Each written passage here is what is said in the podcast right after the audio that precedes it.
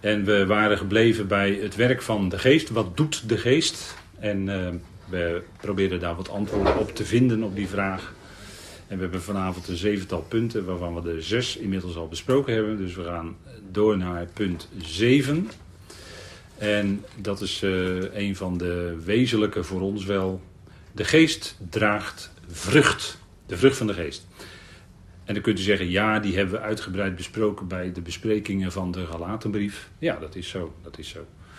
Maar ik denk dat het toch wel goed is om heel even daarnaar te kijken. Het is één vrucht natuurlijk, hè, met negen facetten. En er is wel gezegd dat uh, eigenlijk alles vervat zit in die eerste liefde. Liefde, daar zit eigenlijk alles in. En de rest is daar, zou je kunnen zeggen, een uitwerking van. En ik denk dat uh, ja, dat, dat is wel zo. Alleen het is wel fijn dat Paulus dat nog wat verder voor ons specificeert. de geest is de geest van de liefde. met die geest in ons hart, die geest die in ons woont, is ook de liefde van God in ons uitgegoten. Dat is natuurlijk heel fijn. En die liefde die wordt, als we groeien, meer in ons leven zichtbaar. En dan hebben we het natuurlijk niet over filijn, maar dan hebben we het over de agape. Dat is de, wat we in het verleden ook genoemd hebben in een studie, de hoge, belangeloze liefde van God. En dat is wel een mooie definitie, denk ik. Belangeloos. Je hebt lief zonder dat je daar zelf uh, zeg maar wijzer van wil worden. Je hebt lief niet berekenend, dat je dat zelf uh, van wil profiteren. Want uh, de liefde van God betekent geven en niet nemen. Dat nemen verdwijnt achter de horizon dan eigenlijk. Hè. Liefde betekent geven. God echter bewijst zijn liefde voor ons. Dat Christus, toen wij nog zondaren waren, voor ons stierf. Kijk, dat is liefde. Dat is liefde. Dan geeft God het beste, het liefste wat hij heeft, zijn eigen zoon. Geeft hij. Dat is liefde. En daarmee heeft God eigenlijk, zou je kunnen zeggen, alles gegeven. Hij heeft zijn hart leeg gegeven toen hij zijn zoon gaf, zijn geliefde zoon, voor u en mij. En wat waren wij? Wij waren zondaren, we waren doelmissers. Maar het was nog wat erger hoor. We waren ook vijanden van God. En daarvoor is die zoon in de dood gegaan om ons te veranderen. Want dat is wat het woord verzoening ook uh, inhoudt hè, vanuit de grondtekst, verandering. Om ons te veranderen in vrienden. In degene die vijanden waren van God, maar door de inwerking van de geest van God, door de liefde van God dus, God gaan liefhebben. Wat een wonder. Wat een wonder is dat. En de zoon, de zoon, die deed wat hij moest doen. Ja, zeker. Dan kun je zeggen, ja, dat was in gehoorzaamheid, maar dat was ook uit liefde tot zijn vader. Hij had zijn vader lief en daarom ging hij die weg. Ik doe de werken die ik mijn vader zie doen, zei hij. En ik wil alleen maar spreken wat ik mijn vader hoor spreken. Daar ging de zoon als het ware zelf, hè, zijn, zijn zelf, want hij heeft zichzelf leeg gemaakt. Daar ging hij zelf, zou je kunnen zeggen, tussenuit. Hij wilde niet zijn eigen wil doen, kan ik ook zeggen, maar de wil van de vader. Dan ben je er dus zelf tussenuit. Hè? Dan gaat het niet, meer, niet langer om jouw wil, en dat is, hij is natuurlijk het voorbeeld voor ons in ootmoedigheid. Dan gaat het niet meer om jouw wil, maar het gaat om de wil, wat wil vader nou? Wat wil vader nou van mij? Wat wil vader, wat brengt vader nou op mijn weg? En die weg is helemaal niet makkelijk. Wat vader op onze weg neerlegt. Dat is helemaal niet makkelijk. Dat zijn problemen, dat zijn moeilijkheden. En dan zeg je, ja, dat had, had je van tevoren niet kunnen bedenken, zeg je wel eens tegen elkaar. En dat is maar goed ook. Inderdaad, dat is maar goed ook. Dat is maar goed ook. Want u weet wel, het lijden wat iemand vreest, hè, iemand lijdt het meest om wat hij, ja dat hè, die, die, u kent die uitspraak wel. Iemand lijdt het meest. Kijk, de zoon die wist dat hij een hele moeilijke weg moest gaan. En dat bracht hem letterlijk op de knieën in Gethsemane. En we weten dat in deze tijd nog niet eens een, letterlijk een gebedshouding noodzakelijk is. Maar op mijn knieën kan ik me best voorstellen hoor. Want ja, je bent tenslotte toch voor God door de knieën gegaan. Hè? figuurlijk gesproken, maar dan later ook letterlijk op je knieën. En het kan wel eens heel moeilijk zijn in je leven. Was bij de zoon ook zo. Ging helemaal niet makkelijk. Hij was mens. En hij, heeft die, en hij is die weg gegaan, zegt de Hebreeën schrijver ook, onder sterk geroep en tranen. Tranen, hè? u hoort het, hè? tranen. Sterk geroep en tranen. Dus hij heeft gehoorzaamheid geleerd, staat er ook, in Hebreeën 10 meen ik, of 5. Door hetgeen hij heeft geleden. De Heer was een gelovige, natuurlijk, hij was de gelovige bij uitstek. Maar hij heeft in die geloofsweg, de, de loopbaan die vader hem voor hem had uitgestippeld op aarde, heeft hij gehoorzaamheid geleerd uit hetgeen hij heeft geleden. dus hij, was, hij wandelde als gelovige tot en met, hij vertrouwde vader volledig. En in die weg van geloof heeft hij gehoorzaamheid geleerd uit hetgeen hij heeft geleden. En als de zoon die weg is gegaan, nou, u en ik, wij zijn ook zonen, dat lezen we hier ook in Efeze 1, de geest van zoonschap, de plaats van zoon ontvangen. Als God met zijn eigen zoon, zijn geliefde, die wegging, zou die dan met zonen zoals wij zijn een andere weg gaan? Nee, niet letterlijk via het kruis, maar wel een hele moeilijke weg. En in de volksmond zeggen we ook wel eens: eh, ieder huis heeft zijn kruis. En daarmee bedoelen we, je weet niet wat er in die huizen allemaal uh, is. Daar, daar gaan, dan ondergaan mensen ook allerlei moeilijkheden. En het gaat aan gelovigen, aan ons gaat het helemaal niet voorbij. En misschien nog wel extra, want als je gelovige bent, kan het best zijn dat je om die reden, dat je door anderen gemeden wordt of geminacht of weet ik wat omdat je een gelovige bent, omdat je zegt van nou ik geloof in God, ik geloof in de Bijbel, ik geloof dat het waar is. En uh, nou, dan word je al heel snel uh, heel, heel minachtend aangekeken. Geloof jij nog in die Bijbel? Dat is toch al lang verleden tijd. Of het is helemaal niet meer modern om tegenwoordig nog te geloven. Dat bedoelen ze geloven in God, hè? de God van de Bijbel, van Israël. Nee, het zal maar niet modern zijn, dan is het ouderwets, maar goed. Kijk, die Bijbel is het levende woord van God. En die heeft voor vandaag nog net zoveel te zeggen en ook wat er vandaag gebeurt, het staat erin. We leven in de boze eon, wat denkt u? Dat is geen loos woord hoor van Paulus. We leven in deze tijd met een tijdgeest waarin de boze aan alle kanten aan het werk is. En dan moet je niet gek opkijken, dat jij als gelovige onder grote druk komt te staan. En wij roemen in de verdrukkingen, zegt Paulus, wij roemen in de verdrukkingen. Want we weten dat die verdrukking volharding bewerkt en de volharding beproefdheid enzovoort. U kent het hè, uit Romeinen 5. Maar dat is de weg die God met ons gaat. Dat gaat via lijden en verdrukkingen. Dat is helemaal geen makkelijke weg. En dat kan bij ons ook ertoe leiden dat we onder sterk geroep en tranen. Die hoeven andere gelovigen niet te zien hoor, daar gaat, daar gaat het helemaal niet om. Maar bij gelegenheid kan het wel gebeuren. Maar het kan best zijn dat er wel tranen zijn, zeker, zeker. Want dat gaat aan ons leven allemaal niet voorbij natuurlijk. Hè? Kijk, als, als je kindertjes, ja kindertjes, als je kindertjes heel klein zijn, dan denk je van nou dat vuile water gaat wel aan mijn deur voorbij. Dacht u dat? Dacht u dat? We leven in de boze aion, hè? Maar dat vuile water gaat dus niet aan uw deur voorbij hoor, als u kinderen heeft. Want vroeg of laat, vroeg of laat. En dan kan je natuurlijk alles proberen met te beschermen en te doen en te dit en te dat. Wat dacht u beschermen? Wat denkt u als ze zo'n smartphone hebben? Wat denkt u ervan? Kan je ze dan nog beschermen? Dat kan je helemaal niet tegenhouden. Dus denk nou niet als u kinderen heeft of kleinkinderen dat het vuile water aan uw drempel voorbij loopt. Dat je dat zo buiten de deur kan houden. Dat, dat gaat natuurlijk vroeg of laat een keer toeslaan in, in het leven van je kinderen of van je kleinkinderen. En wat je dan wel kan doen is bidden. Ik denk dat we dat wel doen hè, voor onze kinderen en kleinkinderen.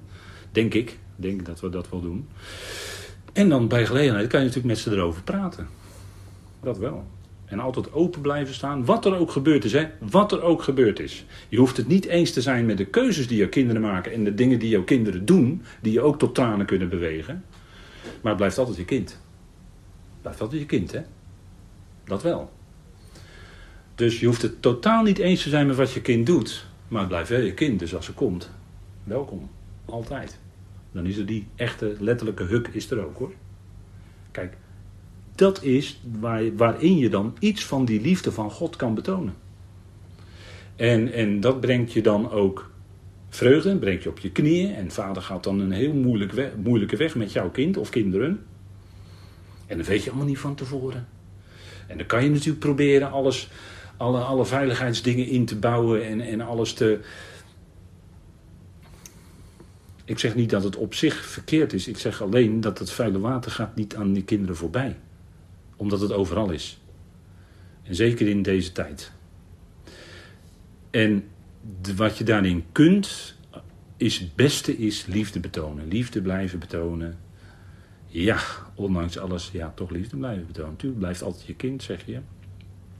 Maar voor ons, denk ik, als gelovig is er nog een hogere overweging.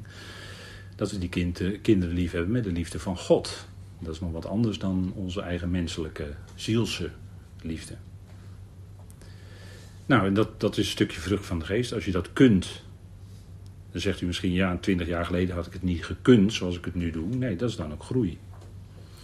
En kijk, die, eh, die, die druiven daaraan, die op het plaatje, dat is natuurlijk een vrucht hè, van de wijnstok. Nou, ik denk dat het een mooi beeld is uit de natuur. Maar zo werkt het natuurlijk in ook. Kijk, die, die levenssappen van Gods woord, die, die komen in ons en dat, dat brengt in je liefde. En daar, daar zit natuurlijk ook vreugde in. Vreugde is genade.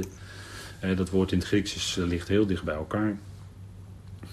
En dat, brengt je, dat geeft je ook vreugde van binnen. Vreugde over, ja, ook als we het hebben over onze kinderen. Eh, dan zeg je ja, wat, wat ontzettend, mijn kind gelooft niet of wil niet meer geloven. Of zegt dat geloof niet meer van deze tijd is. Dat soort dingen allemaal. Hè? Want dat wordt natuurlijk op de, in het onderwijs, eh, zeker op de academische onderwijsinstellingen, wordt dat natuurlijk aan alle kanten wordt dat natuurlijk onderwezen. Hè? Dat is tegen God, tegen het geloven in God allemaal. En uh, dat hoor je dan natuurlijk terug bij degene die. Uh, en toch vreugde hebben uh, als het om je kind gaat, omdat je verder kijkt dan dit, ja, dit, dit beperkte korte aardse leventje van 50, 60, 70, 80 jaar. Misschien word je 100. Maar we worden zeker niet zo oud als Methuselem natuurlijk. Dat is voor de volgende eeuw natuurlijk. Hè? Maar kijk, vreugde heb je dan omdat je verder kijkt dan omdat je Gods plan mag kennen. En dat is zo waardevol, hè, dat je Gods plan mag kennen. Dat je verder kijkt hè, in dat leven. Je bidt voor je kind en je zou heel graag willen dat het gaat geloven als het niet gelooft. En, enzovoort, enzovoort. En toch heb je dan die innerlijke vreugde altijd in je hart. Ja, maar er zal een moment komen dat mijn kind ook de knieën gaat buigen voor Jezus. Dat gaat natuurlijk een keer komen. Dat is gegarandeerd. En dat geeft je dan toch vreugde te midden van de tranen die je hebt over je kind. En dat geeft je ook vrede. En dan komen we bij het volgende verzet: vrede. Vrucht van de geest is vrede. En vrede uh, wil zeggen dat je vrede wil bewaren met iedereen. Paulus zegt dat in Romeinen 12. Hè. Houd voor zover het van jou, ik citeer even alleen maar de vertaling hoor. Houd voor zover het van jou afhangt vrede met alle mensen. Uh, waarom? Omdat God verzoent. God is verzoenend. God is, uh, in Christus was hij de wereld met zich verzoenend. En daardoor is onze houding, en, en, willen we iets van God reflecteren, is onze verhouding er ook eentje van vrede. Dat wil zeggen, je, je, je doet wat die vrede bevordert en je houdt terug wat die vrede zou kunnen verstoren. En dat wil vaak zeggen, dat heeft met ook ons, we hadden het vlak voor de pauze over spreken. Je, je zou soms wel eens met, uh, met mensen, en dan zou je soms wel eens in woorden, zou je wel eens, uh, maar dat is vanuit je eigen ik natuurlijk. Hè? Zou je met woorden wel eens zo willen doen. Of de waarheid vertellen of zoiets. Maar ik denk dat het vaak, uh, vaak moeilijker is voor ons om onze woorden in te houden. Want daar heb je kracht voor nodig om je woorden in te houden dan ze uit te spreken daadwerkelijk. Ik denk dat dat vrede bevorderend is. En geduld, ja, geduld.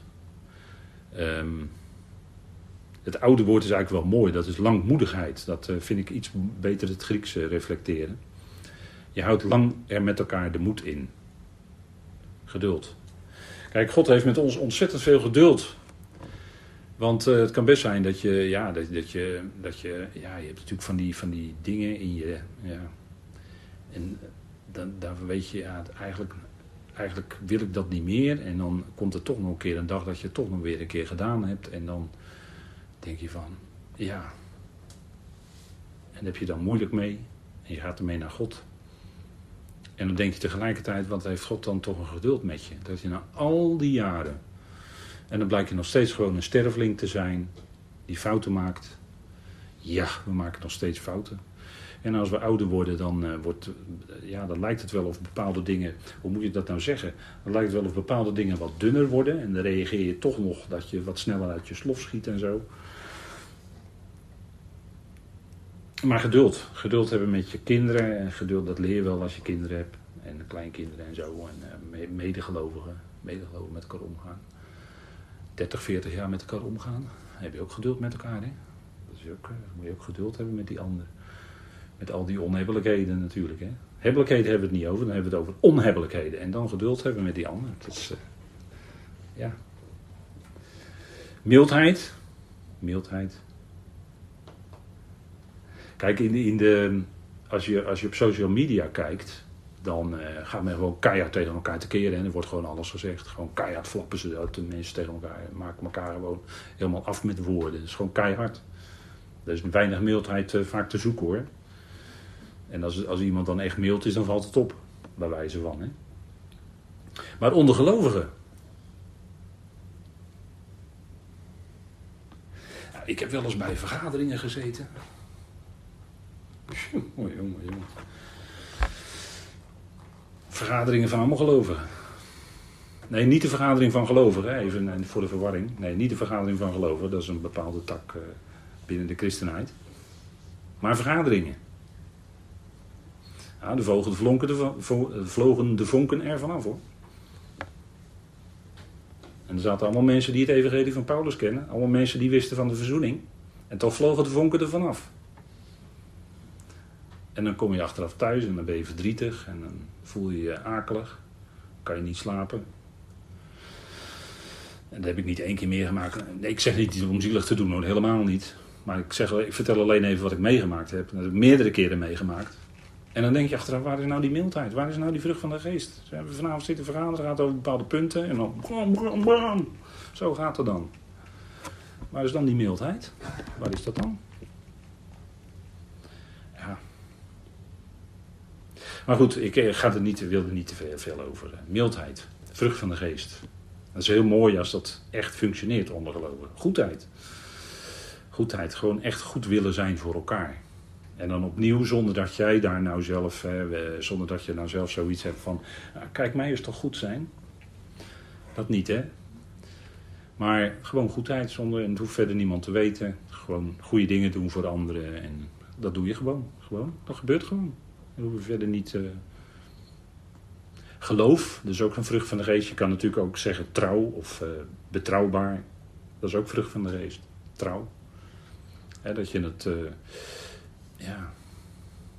Dat is iets wat God je ook geeft, denk ik. Dat je trouw kunt zijn in dingen. En als je dat constateert bij jezelf, dat je trouw zoveel jaar iets hebt kunnen doen, of in een bepaald dienstbetoon hebt kunnen staan, of wat dan ook.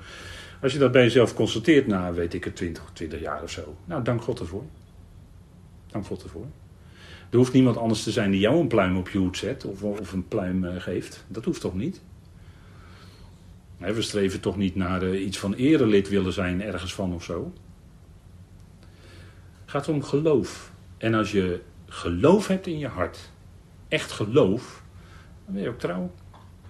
Dan ben je ook trouw. Dat, dat, is, dat is twee kanten van hetzelfde woord. Hè? Dat is in het Hebreeuws ook zo. Zachtmoedigheid. Hè? Zachtmoedigheid. Dat is ook ons niet aangeboren. Hè? En als je nou wil kijken, dan zegt de Heer Jezus, die zegt, leert van mij. Met een hoofdletter, leert van mij. Want ik ben zachtmoedig en nederig van hart. En dan ga je kijken en dan ga je lezen hoe de Heer Jezus dan omgaat met mensen. En denk je, ja, daar kan je van leren. Want hij ging met ze om in zachtmoedigheid. Kijk, als het natuurlijk op aankwam met de schriften, dat was natuurlijk, kon het wel eens anders zijn. Die, was niet zo gezellig meer. Want dan liep hij tegen de tradities aan van de fariseeën en de schriftgeleerden. En dan zegt hij tegen zijn discipelen... Waken jullie je voor het zuurdesem van de fariseeën en de schriftgeleerden en de Sadduceeën en de Herodianen. Daar was hij dus heel fel. Want het noemde die zuurdesem. En dat was niet positief bedoeld hoor. En hij, hij verweet natuurlijk ook de, de schriftgeleerden van zijn dagen. Hebben jullie dan niet gelezen? En dan ging hij tekeer tegen hun tradities. Want die tradities verhinderden het woord van God. Ze hadden hun tradities gelegd over de schrift. En daar was de Heer Jezus zo fel op als ik weet niet wat. Leest u Jonas Evangelie maar. Elke keer als hij een wonder, een teken deed, raakt hij in twistgesprek met de fariseeën en schriftgeleerden. Nou moet je kijken wat er dan allemaal gezegd wordt. Ook door de Heer Jezus zelf. Voorbeeld Johannes 8. En toch was hij zachtmoedig en nederig van hart. Want het ging hem niet om die schriftgeleerden als mens, maar het ging wel om die tradities. En daar zijn die van weg. Want het gaat om de woorden van God. En dat is ook geloven. Wij geloven de uitspraken van de schriften zelf. Het gaat niet om de toelichting die erbij gegeven wordt. Het kan fijn zijn, kan, kan helpen. Maar het gaat om die woorden van de schrift zelf. Dat is belangrijk. Daar gaat het om. Die zouden wij geloven. En, en alles wat daar buitenom, ja, dat is allemaal secundair natuurlijk. Al, al, die, al die uitleggen enzovoort. al die draaien die er soms aan schriften worden gegeven. Dat soort dingen allemaal. Ja, daar hebben natuurlijk weinig boodschap aan. Het gaat om wat geschreven staat en dat geloven. dat is altijd de oproep. Komt, koopt zonder prijs wijn en melk, zegt Isaiah in Isaiah 55. Dan gaat het om het woord, die uitspraken van God. Die zouden wij geloven. Daar gaat het om. En dat is ook betrouwbaar. God vervult zijn woord. En inhouding, dat is dan als laatste. Hè, dat vertaalt de NBG altijd met zelfbeheersing. Maar daar zit het woordje zelf in. Ja, dan, dan lijkt het weer net alsof je dat zelf moet doen. Maar dat kan je niet. Je kan jezelf niet inhouden. Daarom zei ik er net van woorden. Het is moeilijk voor ons om woorden te kunnen inhouden. Wij flappen het er liever gelijk uit. wat, uh, we zeggen, ja, die Oosterlingen, dat zijn allemaal van die felle figuren, die flappen er van alles uit. Dan moet je Nederlanders uh, tegen elkaar zo. Nederlanders die hier geboren en getogen zijn. Nou, nou, nou, nou, die kunnen er ook wat van hoor. Zo fel als ik weet niet wat. En ze, ze gooien er van alles uit. En dan zeg je wel eens tegen elkaar van ja, kijk, eh, beschaving, dat is bekend eh, gezegd hè. Beschaving, dat is eigenlijk vaak maar een, een dun laagje vernis. Hè? Maar als dat, eh, als dat door omstandigheden, dan wordt het heel snel vloeibaar en dan is het gelijk weg hoor. Dan zijn we net zo barbaars vanuit ons oude mens zijn als al die anderen die wij het verwijten, andere volkeren. Hè? Van wij zijn. Hè, wij zijn westerse volkeren en wij hebben de meeste kennis en wij hebben de dit en dat enzovoort. Hè. Ja, ja. Maar als het erop aankomt zijn we net zo barbaars als al die anderen hoor. Maakt helemaal niet uit. Waarom niet? Nou, omdat de Bijbel gewoon zegt dat de mens een zondaar is. De mens is een doelmisser. De mens kan zonder God niks. En het wordt ook helemaal niks. We kennen toch al die periodes van beheer die God geeft. En hij geeft in elke periode van beheer geeft hij aan de mensen geeft hij een bepaald geschenk. In deze tijd zelfs een surplus aan genade, verzoening. En het leidt tot niks. Waarom niet? Waarom niet? Omdat de mens een zondaar is, een doelmisser. Het is hopeloos. Dat laat God zien. Als het van de mens zelf allemaal af, menselijk bestuur. Nou, kijk, het wordt een zootje. Het wordt een zootje. Waarom?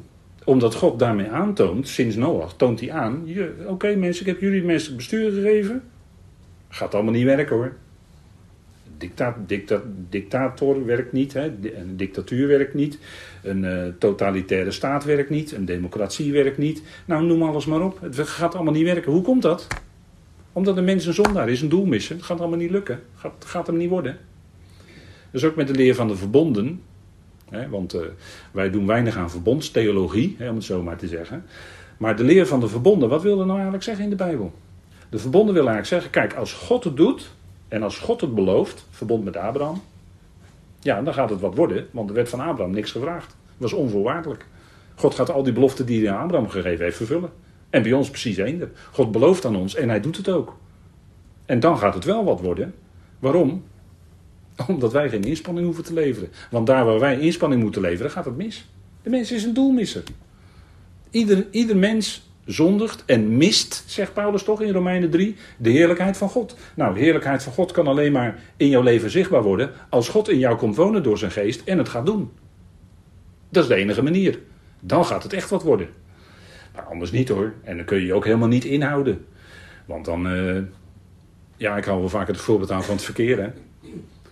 En dan zeggen we, wees een heer in het verkeer. Maar oh wee, als jij één heel klein foutje in het verkeer maakt, hoe moet je dan kijken? Die blikken, nou als blikken konden doden, Nou, nou. Dat is, eh, dan zie je gelijk hoe de mens, zo zit de mens in elkaar. Hè? En, en de, kijk, daarom, daarom blijkt elke keer weer, kijk, dat wat God zegt over de mens, dat is gewoon waar. Zo is het gewoon. En het is niet anders dan dat. En wat God zegt over zichzelf is dus ook waar. Want daar gaat het uiteindelijk om. Het gaat uiteindelijk, en dat is ook de hele Efezebrief, het gaat uiteindelijk om zijn heerlijkheid, om zijn eer, om Gods eer. Want wij zullen zijn, en dat staat er ook drie keer hè, in dit stukje, korte stukje, vers 1 tot en met 14, staat drie keer tot lofprijs van zijn heerlijkheid. Want daar gaat het om. En hij maakt ons van nietsnutte, ellendige zondaren, maakt hij ons tot schepselen die hem tot eer zijn. Door de rijkdom van zijn genade.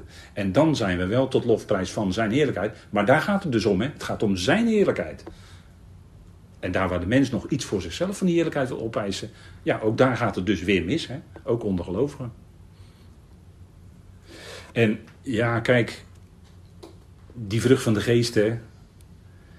En dan, en dan ziet u al die begrippen en dan denkt u. Ja, nou, maar. Dat gaat, dat gaat helemaal niet. Nee, precies. Precies. Dat is nou precies wat het ook wil zeggen. De vrucht van de geest. Dus het is niet de vrucht die jij moet gaan proberen te produceren. Want dan ga je het weer uit je vlees doen en dat wordt allemaal kunstmatig. En dat hou je misschien een paar maanden vol, maar dan gaat het hopeloos fout. Nee, het is de vrucht van de geest die in je werkt. Daar gaat het om. En als de vrucht van de geest is, dan is ook de eer aan God. Dan is niet, het jou, dan is niet tot jouw eer, maar dan is de eer helemaal aan God. En daar gaat het om. Efeze 1 vers 14, we lezen die. Die een waarborg van onze lottoedeling is tot vrijkoping, tot de vrijkoping van het voor ons toegeëigende, tot lofprijs van zijn heerlijkheid. Daar heb je hem, hè? Tot lofprijs van zijn heerlijkheid. Daar zullen wij zijn. Dat, dat zullen we zijn als gemeenteleden. Nou, hij is een, die geest is een waarborg. Ik moet eigenlijk zeggen het als het over de geest gaat. Niet hij, maar het. Die waarborg is van onze lottoedeling. En dat wijst op ons lotdeel te midden van de hemelsen. En dat is geen erfdeel. Dat is geen erfdeel, dat is een lotdeel. Want bij erfdeel denk je altijd aan wie is er dan overleden. Kijk, bij Israël, daar hebben we uitgebreid bij stilgestaan toen het over lotdeel ging. Bij Israël werd een stukje land, en dat werd ook jaarlijks gedaan, door loting verdeeld. En van, uh, ja, van, van, en dat ging dan, het bleef dan in die stam, het bleef dan in die familie. Dus in die zin werd het vererfd. Maar de oorspronkelijke betekenis is dat het een lotdeel is wat door loting werd toebedeeld. En dat ging ook, jaarlijks ging dat zo. En bij ons is het zo, wij hebben een lotdeel toegewezen gekregen. En dat zegt uh, vers 12 ook. Of vers 11 denk ik. Uh, wij zijn door loting aangewezen die tevoren bestemd zijn. Dus dat heeft te maken met, dat is het beeld vanuit Israël, dat het land door loting verdeeld werd enzovoort. Maar goed, daar hebben we bij stilgestaan. Dus ik zou zeggen, uitgebreider die studie die erover ging. En dat beeld gebruikt Paulus om aan ons duidelijk te maken dat in Christus ons lotdeel is gegeven te midden van de hemelsen. En dat lotdeel is boven. En dat kan uh, dan in het beeld ook geen erfdeel zijn, maar dat is een lotdeel wat door loting, maar dat is allemaal beeldspraak natuurlijk. Dat is, dat is de moeilijkheid hier. Door loting is dat aan ons toegewezen. Te midden van de hemelsen. En dat heeft God, hè, ons heeft het lot getroffen. En dat gaat bij gemeenteleden niet over automatisch van generatie op generatie, maar ieder gemeentelid wordt individueel geroepen. Ieder gemeentelid krijgt die woorden naar zich toe dat het lot van die betreffende ook is getroffen in Christus. En dat daarom dat lotdeel gegeven wordt te midden van de hemelsen. Dat is voor iedereen iets anders. En wat het exact inhoudt, of dat een stukje, ik heb voor de pauze de, woord, de woorden gebied of regio of wat dan ook. Dat zijn natuurlijk allemaal beelden uit, uit ons spraakgebruik, uit ons dagelijks leven. Maar hoe, hoe dat precies zal zijn, dat weten wij natuurlijk niet. Maar daarom gebruikt Paulus ook die woorden als beeld om voor ons dat geestelijke wat wacht duidelijk te maken. Vandaar dat ons dat wacht. En dat is natuurlijk een geweldige verwachting. Dat is onze toekomst. Hè? Dat is ons, onze heerlijke verwachting die we hebben. En die is ons toegewezen. En dat is ook natuurlijk louter en alleen genade. En had je dat ooit kunnen bedenken? Had je dat ooit kunnen bedenken? Dat jou een lotdeel gegeven is boven, in hem. Een toekomst, zo'n toekomst. Had je dat ooit kunnen bedenken? Nee. Want het is iets wat in geen mensenhart is opgekomen, zegt Paulus. En wat nooit, aan, wat nooit een mens heeft kunnen bedenken. Maar dat heeft God bereid voor degene die geroepen zijn, die hem lief hebben. Nou, dat is natuurlijk geweldig, hè? Ons lotdeel, daar gaat de Efezebrief over. Dat, dat is die eerste, deze eerste veertien versen spreken daarvan. Ons lotdeel als zonen te midden van de hemelsen, of hemelingen, of wat dan ook. Hemelse machten en krachten.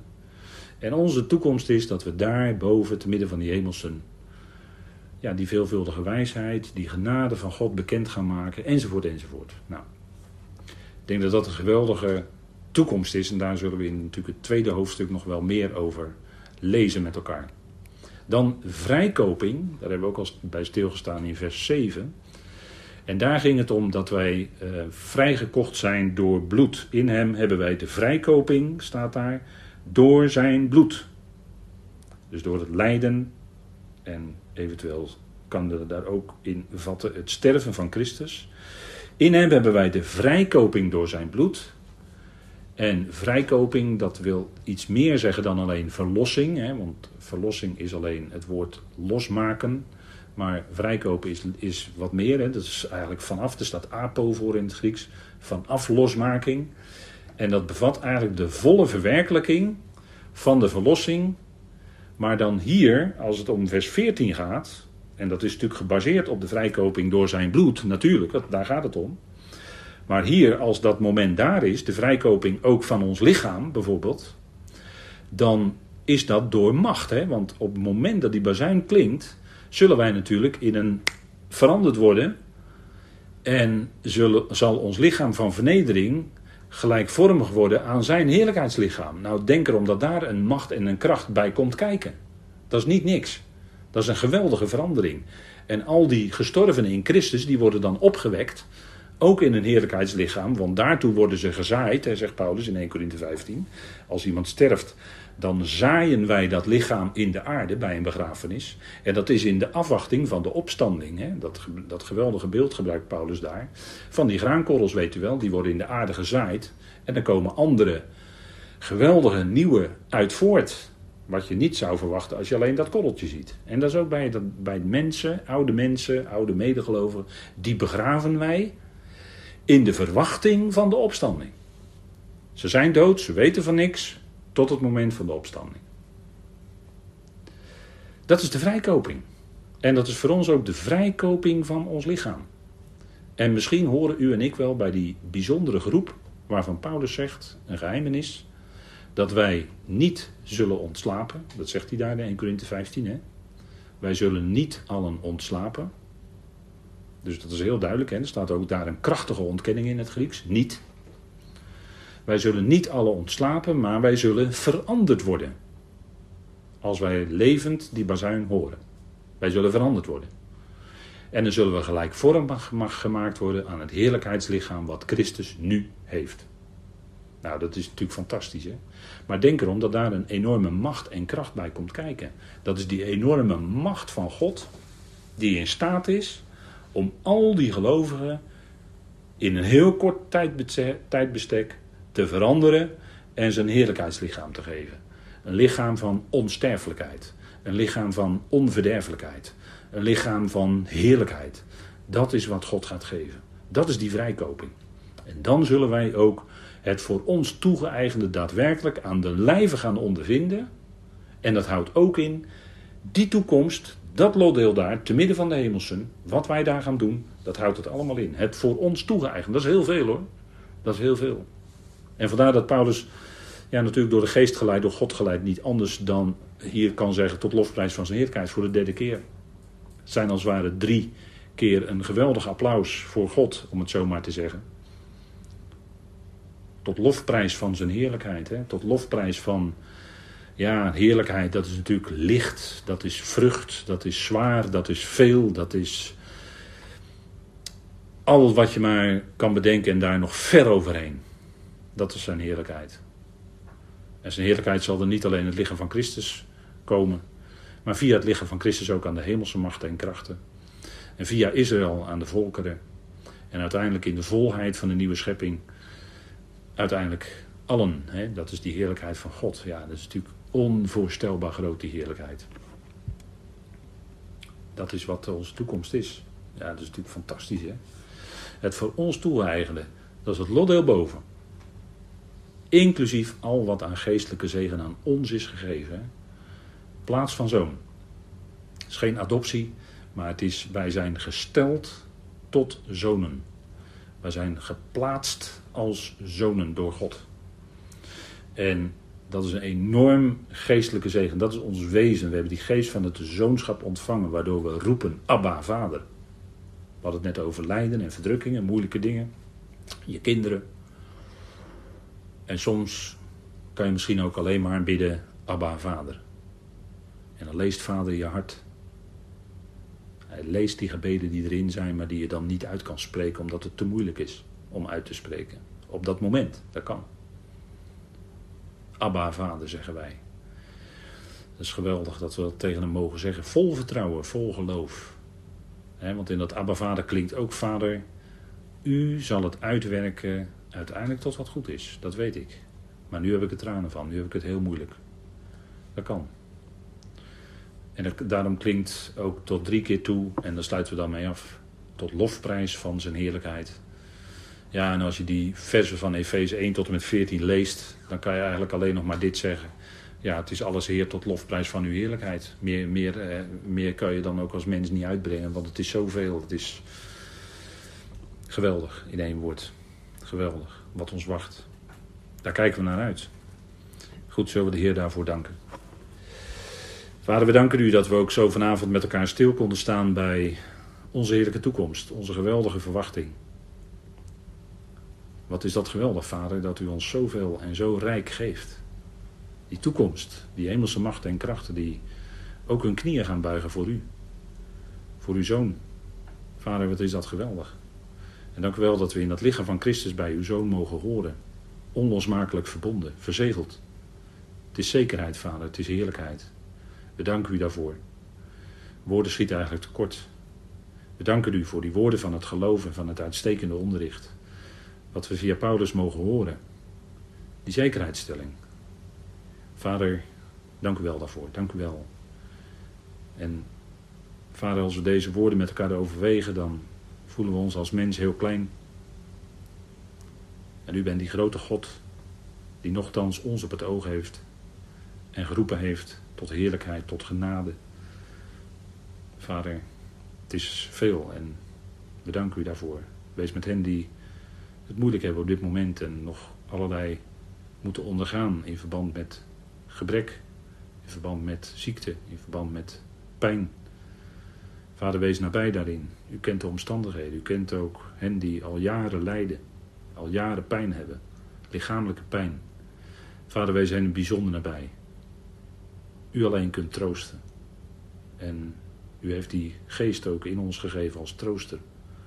We danken u daarvoor, Vader, en wees zo nabij. in en de geweldige toekomst die ons wacht, mag dat misschien in de dagen dat het moeilijk is en de uren zich voortslepen, een, een troost en bemoediging zijn. En misschien net dat kleine beetje kracht wat nodig is om van binnen toch u te danken.